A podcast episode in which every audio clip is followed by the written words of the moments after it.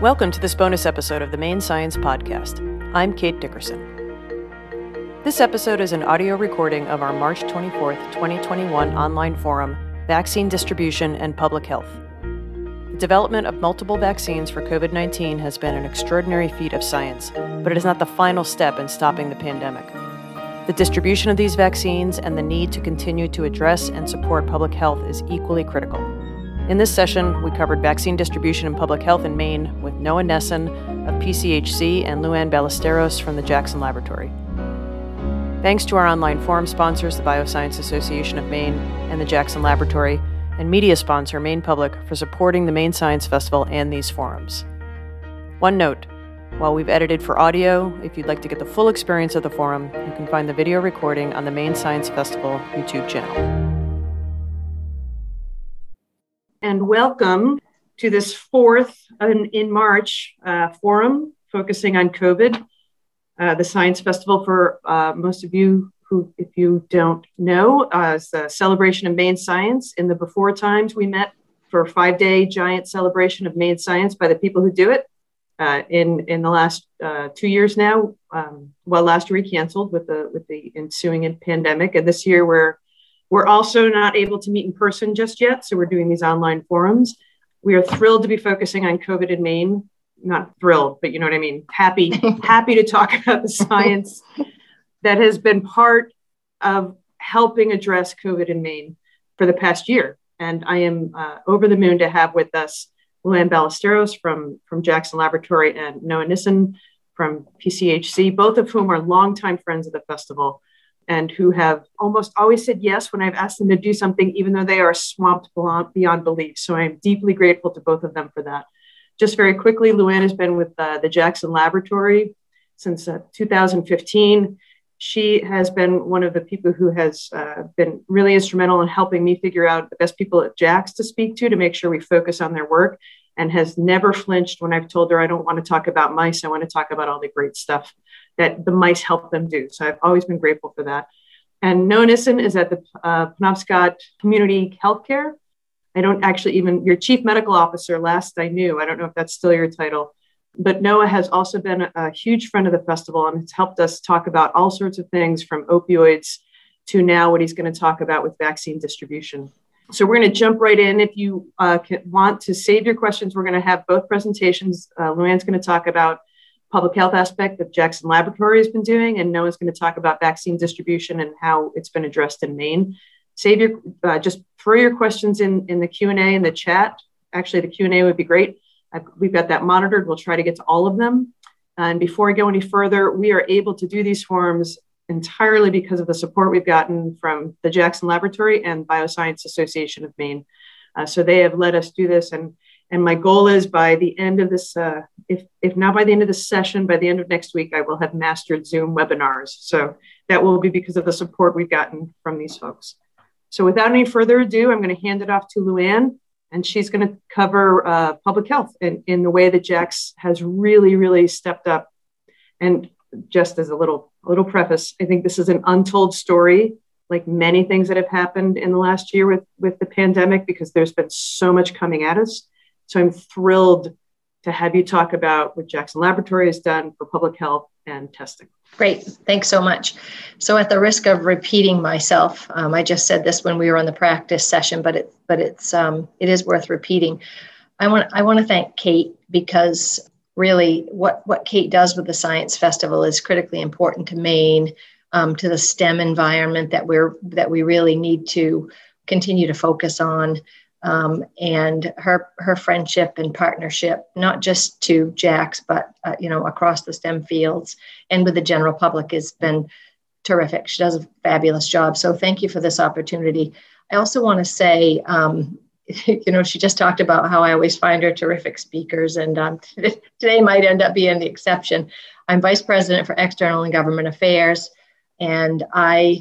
It's been a really interesting year for me because I have done um, my government affairs work has been very different than anything I've ever done in my entire career, and certainly in the 15 years I've been at JAX. Basically, it's you know I've had a steady diet of of COVID testing. At least it feels like it for, for both Maine and Connecticut, a little bit in California where we have facilities, but also um, now it's it's moved into the whole vaccination phase. But Noah's will we'll talk more about that. At the Jackson Laboratory, we use WebEx um, far more than we use Zoom. And so I want you to bear with me because I am about to endeavor to share with you um, a video, and it may be clunky, but I think it helps lay the, the groundwork for what JAX is, who we are, what we do, um, just to give you the, the kind of a quick overview.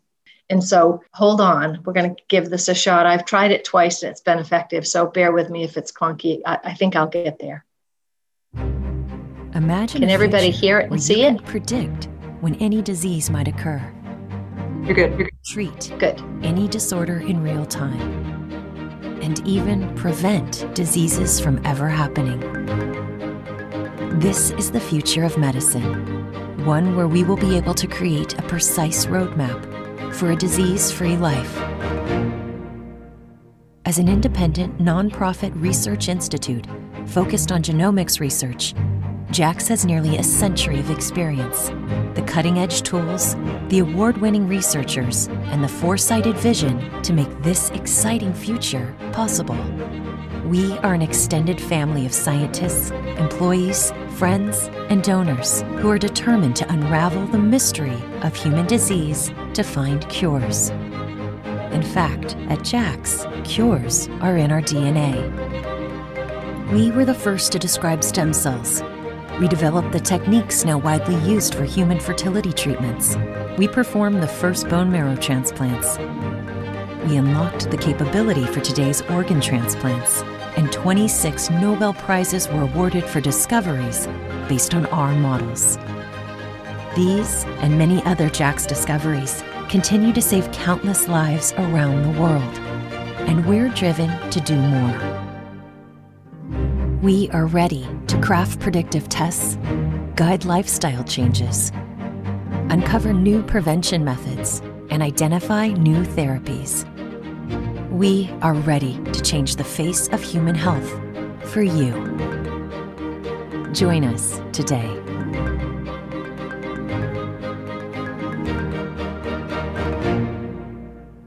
I feel so accomplished. I actually pulled that off. So, the, what I like about that video is it gives you a little bit of an introduction into one of the really important things that JAX does that lots of people know us for. And Kate touched on this a little bit, but that we, um, lots of people within the organization think we talk too much about, and that's our mice. Because at the same time that we have our mouse models that we sell to 57 countries in the world and multiple millions of mice uh, every single year. We also have research scientists who, who use those mice to find medical discoveries but we also have a really robust education program.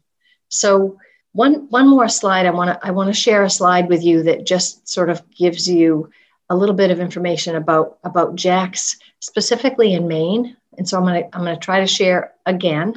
This is the slide that uh, is most important to me. So in Maine, we have 1,700 employees. We're the 15th largest private employer, and aside from the hospitals and the academic institutions, we're, we're actually the largest nonprofit. Our, our average um, new salary hire amount is $60,650. And in the fine print, you can see that the, the average in Maine is 46,000. We had 239 new hires in Maine. And, and just to let you know, this data is based on 2019. We're working on our 2020 um, we're always a year behind 2020 um, economic impact report now, but the thing that excites me about about the new hires um, is that about 15% every year, between 15 and 20, actually come from outside of Maine. And they're young people, you know, their average age 32.9, and a lot of them bring families. This matters a lot if you pay any attention to the demographic information that comes out about Maine because we're in a panic all the time about a flat um, you know, demographic in terms of growth. We're the oldest state in the union, blah, blah, blah. You've all heard it. But our, our employment growth is from 2013 to 2019 is 22%. That means that we've added employees to the Jackson Laboratory at a rate that's 3.7 times greater than the average rate in Maine. And our payroll has increased 1.7 times faster than other payrolls um, the average in the state. We have employees in 84 different municipalities representing 12 of the state's 16 counties. I actually live in Glenburn. I've got a 90 minute commute each way to get to the lab. I've been doing it for 16 years, except for this past year, which I, I haven't missed the drive. I have missed the, the colleagues, but, and then JAX invests about $75 million or more every single year in capital expenditures in Maine. And those expenditures create 581 indirect jobs. And then our, our buildings, you know, most of you probably know we have a facility in Bar Harbor that's significant on 169 acres. It's a million square feet under roof. And then we have our new facility in Ellsworth. We have about 350 employees there, and that's a 343,000 square foot building where we do where we do production. So I am going to stop sharing that for now and chat with you a little bit about about how we piece these things together. So our director Ed Liu um, is an MD. He's also a research scientist came to the United States to San Francisco when he was five years old. Um, but for a period of time in the early 2000s, he was actually in Singapore running a genome institute. And as it turns out, while he was there, the first SARS epidemic, worldwide epidemic, started. And, and Ed was in charge of leading the SARS epidemic for, for Singapore. So when, when COVID first started becoming just something that was intermittently on the news and no one had any idea that it would be a pandemic. Ed began to worry about it being a pandemic, and he began talking to all of us on the leadership team very early on, not wringing his hands, but, but concerned, greatly concerned about the US's capability to respond. And he was saying as early as late January, early February, we're going to need to test. We're going to have to test. We're going to have to test to test everybody. We're going to have to test frequently. Um, and it was basically internal to JAX, all hands on deck. We sort of stopped doing everything except figuring out how do we keep the Jackson Laboratories employees safe?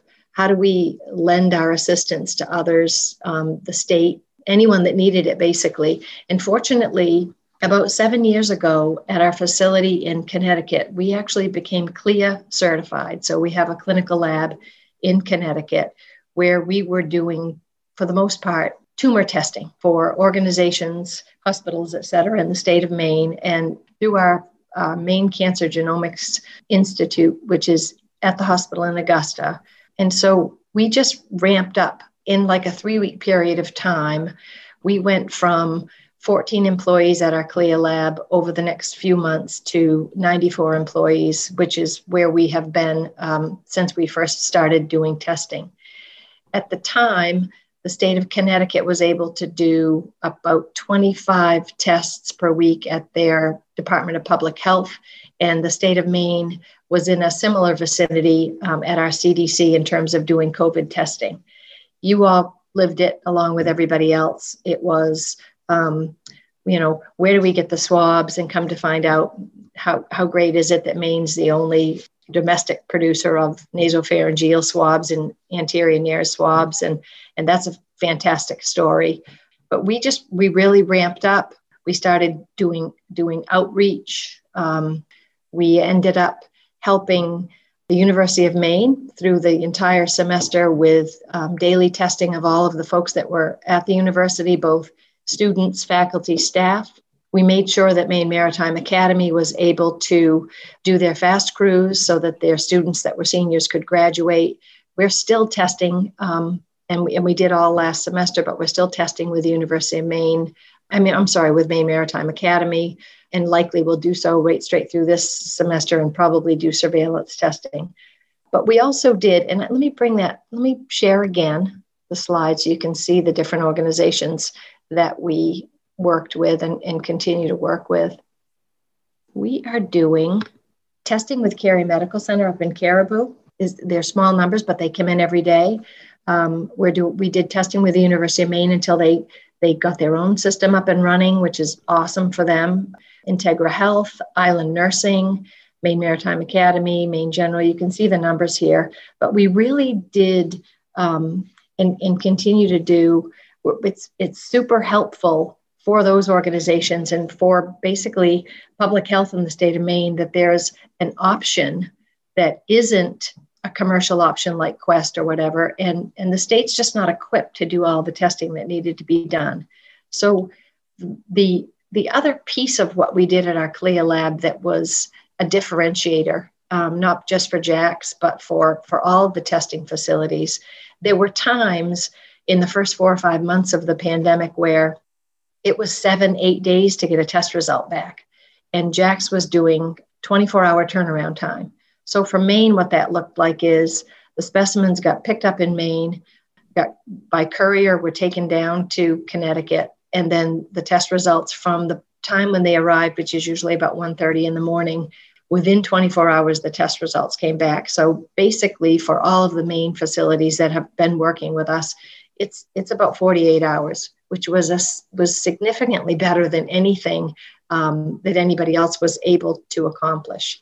So, in, a, in addition to testing within the state of Maine, the other thing that we did is, and this was super important to the actual research into the vaccine and research into different treatments.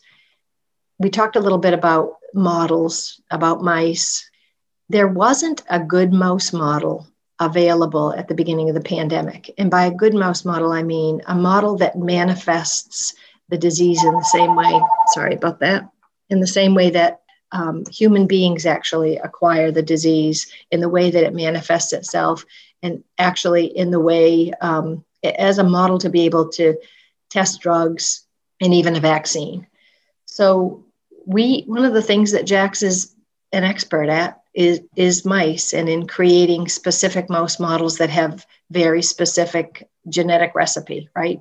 So we brought um, we brought the mouse model from another organization into the Jackson laboratory, and it was a model that had been used previously in, for the first SARS epidemic, but had never actually been bred at a large scale. So, in a matter of months, we brought that colony of mice up and began selling those mice, distributing them to multiple organizations, um, pharmaceutical companies, research institutions, and, and we're still do, doing the same thing with that model. So it, it really helped advance the discovery of vaccines, the discovery of drug treatments for the folks that were, were struggling with, with COVID 19, because not everybody has the same reaction to COVID, as, as you likely know. The other thing that JAX did during the pandemic is we helped locally with something called the Hancock County COVID response team or the task force. And basically, as you know, the state of Maine was pretty much closed to much traffic from, from tourism. And we worked really closely for the traffic that was able to come into the state. We worked really closely with businesses, with the school system, with the national park to just help put in place protocols for um, you know for safety. We helped. We can We donated tests for businesses and their staff. And throughout all of this, with all of the partners that we worked with, because we had access to PPE and, and actually to swabs and to the media that the swab goes into after the test, the specimen is acquired, we were able to donate those to all of the folks that we were, were working with. Um, and actually to folks that we weren't working with who were desperate to get their hands on them. And I have to say, in full disclosure, that we I knew more about about swabs um, and about Puritan than the average person because my husband happens to work at Puritan. So it, it made it was a really nice connection for JAX um, and and for folks in Maine that were um, collaborating with us.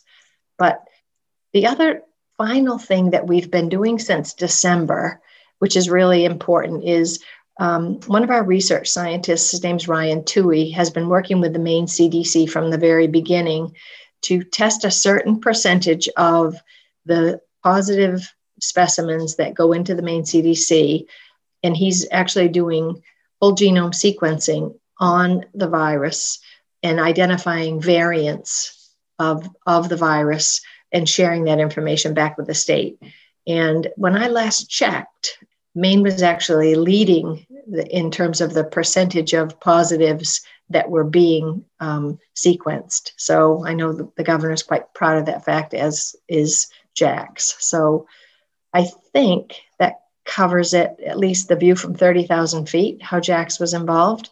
And I will pass this on, I guess, back to Kate, unless you want Yeah, to back to me. I know I said we were going to do, I was going to hand, you know, not get in the way, but I can't help myself. I have one quick question before we get it to Noah. Okay. Um, what is the testing that you were doing? We, the CLIA lab was talked about actually in one of our other forums. So folks uh, can check out that out on our YouTube channel. So if you could just explain what the testing actually was. So in- in if it was terms of- spit test. Like, Oh, yes, okay, test? sure. Like, like literally the because the 48 hour turnaround time was huge back then, right? Like the I remember what felt like it feels like it was years and years ago, but everybody was like, you know, seven or eight days, you might as well not have a test at all. So what was the testing that you were doing? Right. So we started like everybody with a nasopharyngeal swab. And I don't know if anybody's ever watched a video or experienced a nasopharyngeal swab, but your your nasal pharyngeal area is way back here. And I can I'll give you a little anecdote. My eight-year-old granddaughter had a nasopharyngeal swabbing and and uh, she told her father on the way home in the car in no uncertain terms that she would rather die of COVID than have another one of those. So I think I think everybody that had had to have an what we call NP nasopharyngeal swabbing kind of it's not something you wanted to do weekly or biweekly, which is what we we were testing JAX employees biweekly, right? So we quickly moved to everybody did move to other ways to collect the specimen, right? And we moved to an anterior nair. So an anterior nair swabbing, if you haven't had had had a COVID test, that the swab goes in to your nostril up, up about to here, goes around, you know, eight times on each side, and then it goes into the media that's the preservative, and then away it, it goes to us. But there were also, I know the University of Maine on some of the remote campuses, they used Vault, which is a vendor, and they did the saliva test. But the saliva test, and we were able to do saliva tests, we could receive those, but it, it became, um, it's difficult because it takes like 10 or 15 minutes to get a saliva test to get all the bubbles out of it. It's just a lot longer process more labor intensive et cetera. And an an swabbing especially once you get used to it you've had it two or three times it's very quick. And and with guidance you can actually do an an swab um, specimen collection yourself. And that's we ended up doing that at jax and then once the specimen gets to our clia lab in connecticut it, it's a pcr test so we're, we are actually testing for the presence of the virus as opposed to some some folks are doing antibody tests like the rapid tests. They're actually testing to see do you have antibodies? Have you either been exposed or do you have the virus now and you're creating your immune system's creating antibodies to fight that? So we were testing for the presence of the virus as opposed to for the presence of an immune response to the virus. Great. We, if you have questions on public health, I have more, but I'm going to save them. So thank you, Luann. And uh, we will pass this off to Noah. Noah, the floor you, is yours, and Thank we you. will get out of the way. Thank you, Luann. That was great. Thank you, Kate, for inviting me. And I'm going to share my screen and we'll and we'll get right into this. And I've I've titled this, as you can see, medical ethics, practical reality, public health, and personal risk, because I think these are the things that are at tension and that you see debated in the context of vaccine distribution in Maine and across the country. And, and you know, ethics is always about tension between two good values. It's especially manifest in this context. So, the Advisory Committee on Immunization Practices uh, developed ethical principles to guide vaccine distribution prior to the approval of the vaccines that we have right now. So, this was published in uh, the MMWR, Morbidity and Mortality Weekly report in late November of 2020 and gave, you know, ethical principles that might guide distribution of vaccines. This wasn't the only resource available. Lots of institutions created papers on what ethical distribution of vaccine in this country and around the world might look like. Johns Hopkins had a group that included Ezekiel Emanuel that was that was quite interesting, a quite interesting framing of this. It's been interesting to see how, you know, when when those principles get put up against the practical reality of vaccine distribution in a country like the US, how uh, things change. So These were the four guiding principles that this group recommended maximizing benefit and minimizing harm. Hard to argue with that. Promoting a just approach to distribution, using distribution to mitigate health inequities, and a transparent process so that the public understood um, the rationale behind the decisions that uh, would get made in the distribution of vaccine. So to, to uh, explicate these a little further on maximizing benefit and minimizing harm, these are the things that they called out specifically. You know, identify what groups are at highest risk um, for disease, hospitalization, and death. And you know, one of the key groups is by age, especially people 70 and older, there, there's a rapidly escalating risk for hospitalization and death with COVID infection. So that was easy. And the CDC lists a number of chronic conditions that put people at greater risk. Obesity is one of them for sure. And people in certain circumstances, for instance, congregate living, where the disease can be, be spread quite readily. And unfortunately, people who live in congregate living situations often have other conditions such as age or chronic disease burden that put them at additional risk. What groups are essential to COVID 19 response? So, everybody agreed that frontline healthcare workers were at the front of that line, and, and frontline healthcare workers benefited from that designation, were the first recipients of this vaccine once emergency use authorization was granted. Um, but there are lots of other, you know, people who could be considered essential. The Biden administration decided that teachers were essential and, and school staff and childcare professionals and um, and it's a totally reasonable decision. Food food chain workers, you know, are are essential frontline workers, et cetera. Public safety. Um, so, uh, how should they be considered? What groups are essential to maintaining critical functions of society? You know, the power grid and healthcare delivery system and food delivery system and you know, all of that. So, and what are the important characteristics of these groups that might inform the magnitude of benefit based on the amount of vaccine available or its characteristics? So, this manifests itself with the Pfizer vaccine, which was the, first to be approved for use, because of, especially early on, the extreme cold storage and uh, transportation chain complications uh, that are necessary. The limited availability of that cold storage capacity once you get out of urban centers and and healthcare tertiary healthcare centers. So getting you know pfizer vaccine especially initially into jackman maine was going to be a challenging process. So that's an example of the kind of thing that might have been covered by um, this last bullet point. Promoting justice does the allocation plan distribution plan result in fair and equitable access for the, of the vaccine for all groups? I think we've all seen examples of failure in this regard. You know for instance uh, we've heard about in in the miami area wealthy people sort of getting access to the vaccine potentially through political donations how do characteristics of the vaccine and logistical considerations affect fair access the pfizer vaccine again is a great example of that. The Johnson and Johnson vaccine may be an opposite opposite example of that, where it's a very effective uh, and very safe vaccine that only requires one dose and doesn't require all the cold storage, and so it makes a lot of sense for a lot of settings. And because it's single dose, removes some of the complication of follow up vaccine and confers immunity three to four weeks earlier than three weeks earlier than Pfizer will, and and four weeks earlier than Moderna will, and that's important for both personal and public health considerations.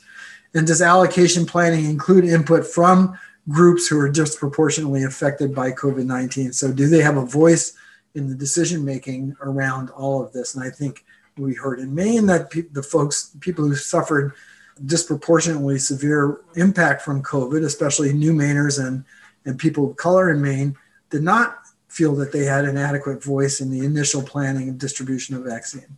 In mitigating health inequities, does it identify and address barriers to vaccination? We're all still working on this transportation, communication, internet access, comfort with uh, using, using uh, the internet for gaining access to appointments, et cetera. Does the allocation plan contribute to a reduction in health disparities? And it's interesting that this publication did not call out specifically disparities by race, but racial disparities in all healthcare outcomes and in healthcare access in this country are the biggest persistent disparity that we see in almost every aspect of healthcare. And it's certainly been true in terms of both the impact of the disease from COVID 19 and the access to and access to vaccine and vaccine hesitancy. What health inequities might inadvertently result from allocation, the allocation plan, and we don't want to exacerbate things, and what interventions can remove or reduce them, and is there a mechanism for timely assessment of coverage among groups experiencing disadvantage and, um, and course correction if, if needed? And I think we've started to see some course correction, although I think lots of people would argue not enough. And then promote, promoting transparency. Does the development plan uh, uh, for allocation include diverse input? This is sort of uh, redundant of a prior and a prior bullet. Are they evidence based and publicly available? Is the plan clear about what is known and unknown? I think uh, Dr. Shah and the Maine CDC have been exceptionally good at both being transparent and at, at, making clear what is known and what is unknown and how those are considered in the distribution process.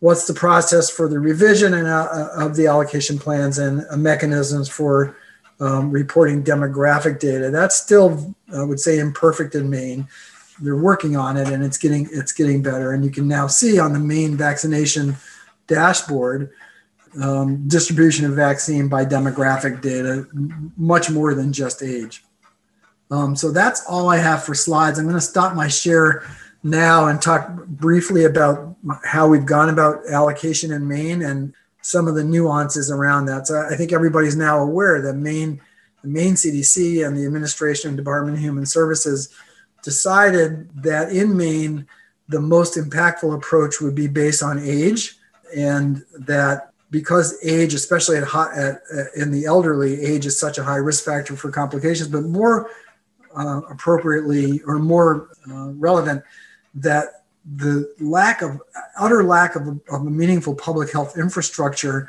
would make any other uh, prioritization so labor intensive that it would slow down the distribution of vaccine to the extent that it would cause potentially more harm than good when you're talking about public health. When we talk about individual health, of course, we'd like to reach the, you know, early on the 47 year old with lots of uh, risk factors as opposed to the 70 year old with no health problems.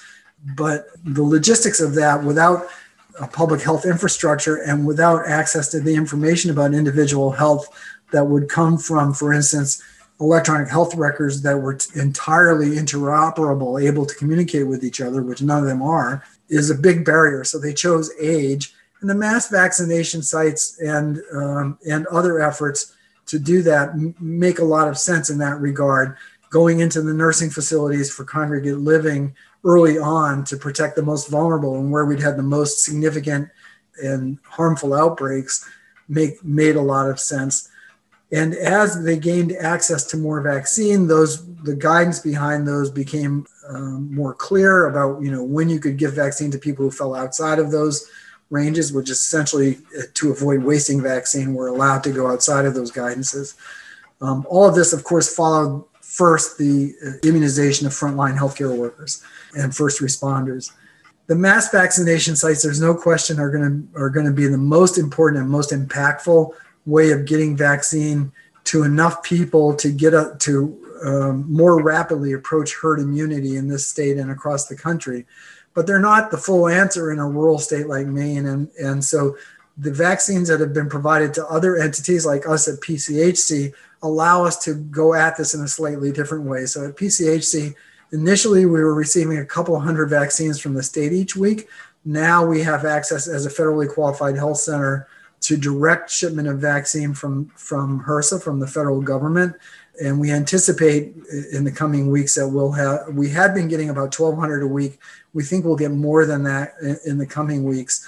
And our approach has been both for our own patients um, within the age groups, following the state's guidelines on age, we're able to, using our own data, to prioritize people by their risk. So we started with people over 70 who had three or more chronic diseases that put them at greatest risk, worked through that list, then two or more than one, uh, plus obesity.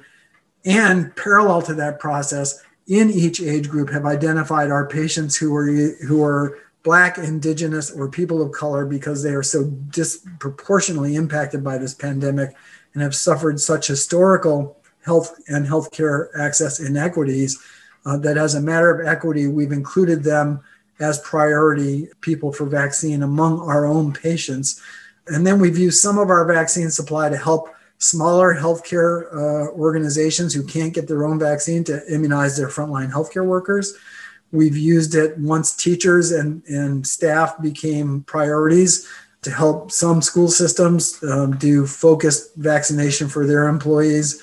And we've also gone outside of our own patient population to vulnerable populations in congregate living situations that aren't nursing homes and didn't qualify for that first round of vaccinations in senior and subsidized housing, going again by the age groups, and in going into um, organizations that might help overcome vaccine hesitancy. So we worked with a church to, to give vaccine on site at the church for people in their community, including their church members, but others who met the age criteria, who might feel uh, more comfortable or safer doing it in a familiar environment. We're going to continue to do that work with religious organizations and others to try to overcome vaccine hesitancy by having people they trust, you know, uh, involved in the process uh, in a site with which they're familiar and in which they're comfortable.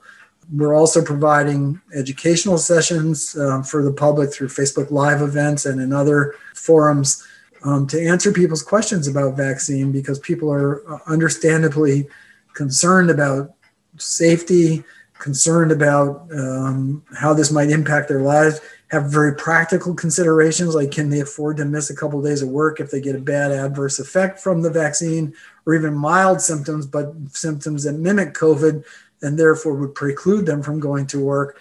So we want to help people with all of that decision making as well. And then lastly, you know, we've distributed vaccine to we have a site in Jackman, so we continue to distribute vaccine to Jackman to try and make it easier for folks who are in a community like that to access vaccine easily, whether there are patients or not. We do the same thing in Waldo County at, at, through our practice in Belfast, and we're part of a consortium of, of uh, federally qualified health centers and smaller hospitals who are working to collaborate to distribute vaccine as well into more rural areas to people who would who might be challenged coming to the cross center for instance for a mass vaccination site. A lot of it's made easier now by the increasing availability of vaccines in pharmacies and other settings in people's own communities. And i'll close by saying it looks very promising that in april the state's supply of vaccine may increase dramatically. And we're all hopeful about that. It looks very promising and as we've seen throughout um, the vaccine effort, the dates for which we initially think will, you know, will advance the next group keep getting moved up. I even think it's possible that the opening to all Mainers could, I don't, I have no inside information on this, but I think it could move up earlier than April 19th because when we see across the state, I know when the Maine CDC and the governor and the commissioner of the Department of Health and Human Services see that the Cross Center, for instance, last weekend had unfilled slots for people 60 and older. That's a cue to lower the age. That's a cue to expand the denominator. And I think that, uh, you know, that with increasing supply of vaccine, it's possible that those dates will get shifted once more. But even if they don't, April 19th now is a pretty promising date for people 16 and older to, to all be able to start to access um, vaccine. And I think it will get easier and easier to access vaccine as well. And so I'll stop there. That was fantastic, both of you. Folks, if you've got questions, throw them in the chats. Um, I have a million, so I can easily take up the time, but I will I will seed my questions if other people have them. But I do want to circle back to uh, at least one thing that you said, uh, Luann, and we've spoken about this uh, in the past as well. I know that Jackson Laboratory worked with not just the universities that you mentioned, but also school systems and school districts. And that is a still a critical piece. I think testing going forward is still going to be really important. So could you talk a little bit about what you've been doing with kind of the K through 12 audience of, sure. of people? So the big initiative that we had, which was very early on in the pandemic, Jax has a fantastic, um, you know, our, our, our staff is awesome. We have a really amazing uh, facilities group. And, and it was in, in an effort to make sure that Jax employees stayed safe, but that Jax business continued uh, the research, the production, all the support services for that, the education. We very quickly de-densified the campus, so there was were only critical employees that needed to be on campus to get their job done did that. And so our facilities team swung into it was amazing to watch between um, the cleaning and the de-densification and the you know how do you make sure people are socially distanced et cetera they put together an amazing plan and and we just had the resources to do that and so what we did it started with the superintendent in bar harbor but what we ended up doing is inviting all of the superintendents for all of the schools in the entire state of Maine to join us for basically it was a seminar all of our experts were in our auditorium seated in the front. It was a WebEx. Um, we had all the presentation materials, each of the area expertise. So, our HR department, our facilities department, our research folks, Ed, and our scientific director in Maine did a presentation on the virus, what it is, how it spreads, what we know about it, what we don't know about it, all of the things that Noah talked about in terms of, you know, just from a public health perspective and we had all of that available to them. I want to say it was two hours long. And obviously, not every single superintendent joined us, but there were dozens of them. Maybe, maybe more than 100 actually attended, and um, the questions just went on and on and on. And then we shared the materials after the fact. And so basically, it was everything that we had learned about um, about cleaning right in, in in each of the offices in each spaces about and, and, facilities cleaning about adaptations that we had to make to the space to make sure people that had to be in offices together were able to be safe it was a, basically a comprehensive package like a book. Here you guys take this this is what we know about best practices at this point in time. We had digested everything that came out of the cdc because it, all of that there was so much information and it was pretty dense and it was in lots of different locations. And so we basically put a package together and, and shared it broadly. We had videos that were on our public website that were available all you had to do was jump on there click watch you know and implement so and that was in preparation for the coming for the school year that was like starting 2021 right so people could feel comfortable that they could actually figure out a way to have some kids in the classroom? Actually, it occurred, that occurred.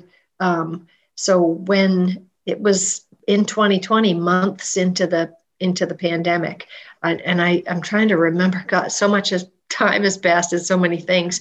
It may have been, um, it may have been in the summer of 2020 when when we weren't sure whether people were going to be going back to school or not while they were preparing to do just that, right? So, in some school systems, did go back to school.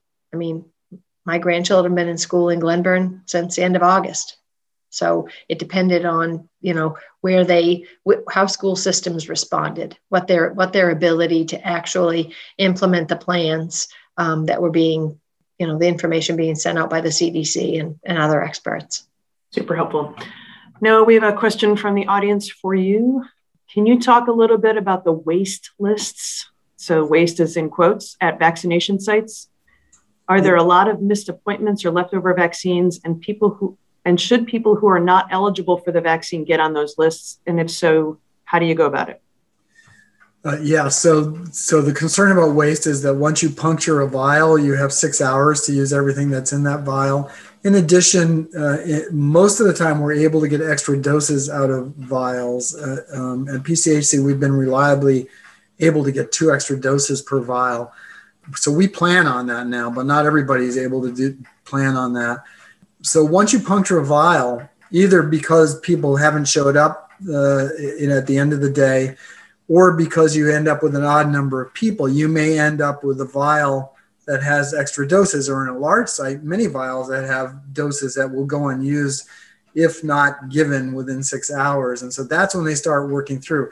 The guidance is that uh, among the people you can consider first are people who are volunteering at that injection site. Go, but even they should be prioritized by age and risk factors. So you'd start with you know uh, by with right now people over 50 who are volunteering. And if you can't use it up that way you'd go to younger people or people with risk factors for for more severe covid disease. So the answer is yes if you're able to get on wait lists even if you're not in the age room age range you might get access to a vaccine it varies from site to site even from system to system so i know some walgreens stores for instance do have a way of mm-hmm. signing up to be on their waste list and others don't and so i think it's i think you can you can look at the at the vaccination uh, sites in pharmacies and the mass vaccination sites especially in areas to which you could travel on short notice and just call and ask how to get put on their waste list and do it in that manner there is you know there is and once you if it's a two dose vaccine that you're offered and I would take whatever vaccine they offer. I have no concerns about any of the three vaccines being better or not as good as the others. Um, but if it's a two dose vaccine you're offered, once you get the first one, then you then you will have access to a second dose in the right time frame. That's been an ongoing commitment from the Maine CDC and from our from our in our experience that's been um, they fulfilled that commitment. Um, so yeah, it's worth it's worth doing. And mobility and uh, mobility matters matters in getting access. Communication matters uh, which unfortunately means well maybe fortunately that younger more mobile people are probably more apt to get these waste doses than older less mobile people. But older people now you know people 50 and over have the ability to get appointments for vaccine now anyway i know i got my first shot yesterday i've never been so happy to be that's my eight year old self can't believe how excited my 50 plus self was to get a shot. Um, felt the same way. Two other quick questions while we, we were talking about them. So, Luann, you said that, that Maine leads the country, uh, which is a phrase that I say often and love to say, but with looking for variants. Um, and this will slide into a little bit uh, to what you had mentioned, Noah, about the different vaccines and efficacy. But do you have any idea how many variants have been found? And is there any and and I, i'm putting you on the spot i know you that's okay no no i talk about this every morning but okay. i should have um I, it, just just a general one and then my understanding has been and, and i know that we will get into this in deep in detail next week with our vaccinate our specific covid vaccine form is there any sense that either one of you have for how the current vaccines have been dealing with those variants Noah's going to have a lot more to say about this than than I will. So I will say, I believe, and, and I can't speak. So so when I get a report, we talk every morning at eight o'clock in the CLIA lab. The information is combined, so we're not separating necessarily where these variants are being identified. So obviously, Connecticut's a much larger population. We have identified um, four or five different variants that are present in that population. I know that there are multiple variants in Maine. I don't know. And when I say we're leading, I, I don't mean necessarily in the number of variants we've identified, but in sequencing positive specimens in search of right. the variants. Right? No, I knew that. I, I knew you didn't. Yes. I didn't mean that we were leading in the variants. No, I just wanted to make sure because people Thank are you. very, very worried about variants. Yes. Right. Very, Excellent very, point. Very, Thank okay. you. So, oh. and then, and, and then no one will know more about, you know, what does that mean? that mm-hmm. we're identifying variants. I mean, viruses, they do what they do, right? Right. Viruses are mutating continuously and and the longer a virus is allowed to circulate widely like covid has been you know it's not been long in the big view of things but it, you know the longer we go without controlling this pandemic the more potential for additional mutations that are meaningful so most of the mutations aren't meaningful but once in a while those arise that are, are harmful like the what's known as the South African or the UK or the Brazilian variants that are that we're all concerned about now. So the UK variant, for instance, is more transmissible, um, and the South African and Brazilian variants we're concerned might cause more severe disease. The Johnson and Johnson vaccine, uh, people are concerned about, you know, its lower effectiveness in the mid 60s uh, reported worldwide, but in the in the mid 70s in the U.S. Um, but it was tested at a different time when there was more disease and when the variants were already present. And we don't know what Moderna and Pfizer would have looked like if it had been tested at the same time. And I think the important thing to know about the Johnson and Johnson vaccine is that it's 100% effective for severe disease, hospitalization, and death. You know, preliminary study out of Israel indicates that you know it may very well be that these vaccines also prevent us from catch, having an infection at a level that that allows us to transmit it to other people. More study has to be done on that, but it, it's promising looking. I do think that there's that there's evidence that uh, at least against the UK variant that we can be reasonably hopeful that these vaccines are going to be very effective and I think there's evidence with the South African variant as well. I'm not I'm not as sure about the Brazilian variant, but uh, uh you know I think that we can hope that there will be without as much evidence to support that hope as with the other two. And I think in the law, you know, I think most people expect that we're going to need to have boosters to this vaccine to maintain meaningful immunity and prevent the emergence of a new pandemic from this virus or its variants. And, and meanwhile, the race is to try to get to herd immunity in this country and around the world, because that's how you're actually going to end the pandemic before too many more of these harmful variants develop or variants develop that are truly resistant to uh, the vaccines that we've developed so far. And one final, we have time for one more question. Um, I, I, think this probably mostly applies to Jackson Laboratory. Where did you receive funding for the work that you've done? Because you've done a lot of work. So, um, you know, um, I, would have to that that question. I'd have to pick at that question just a little bit.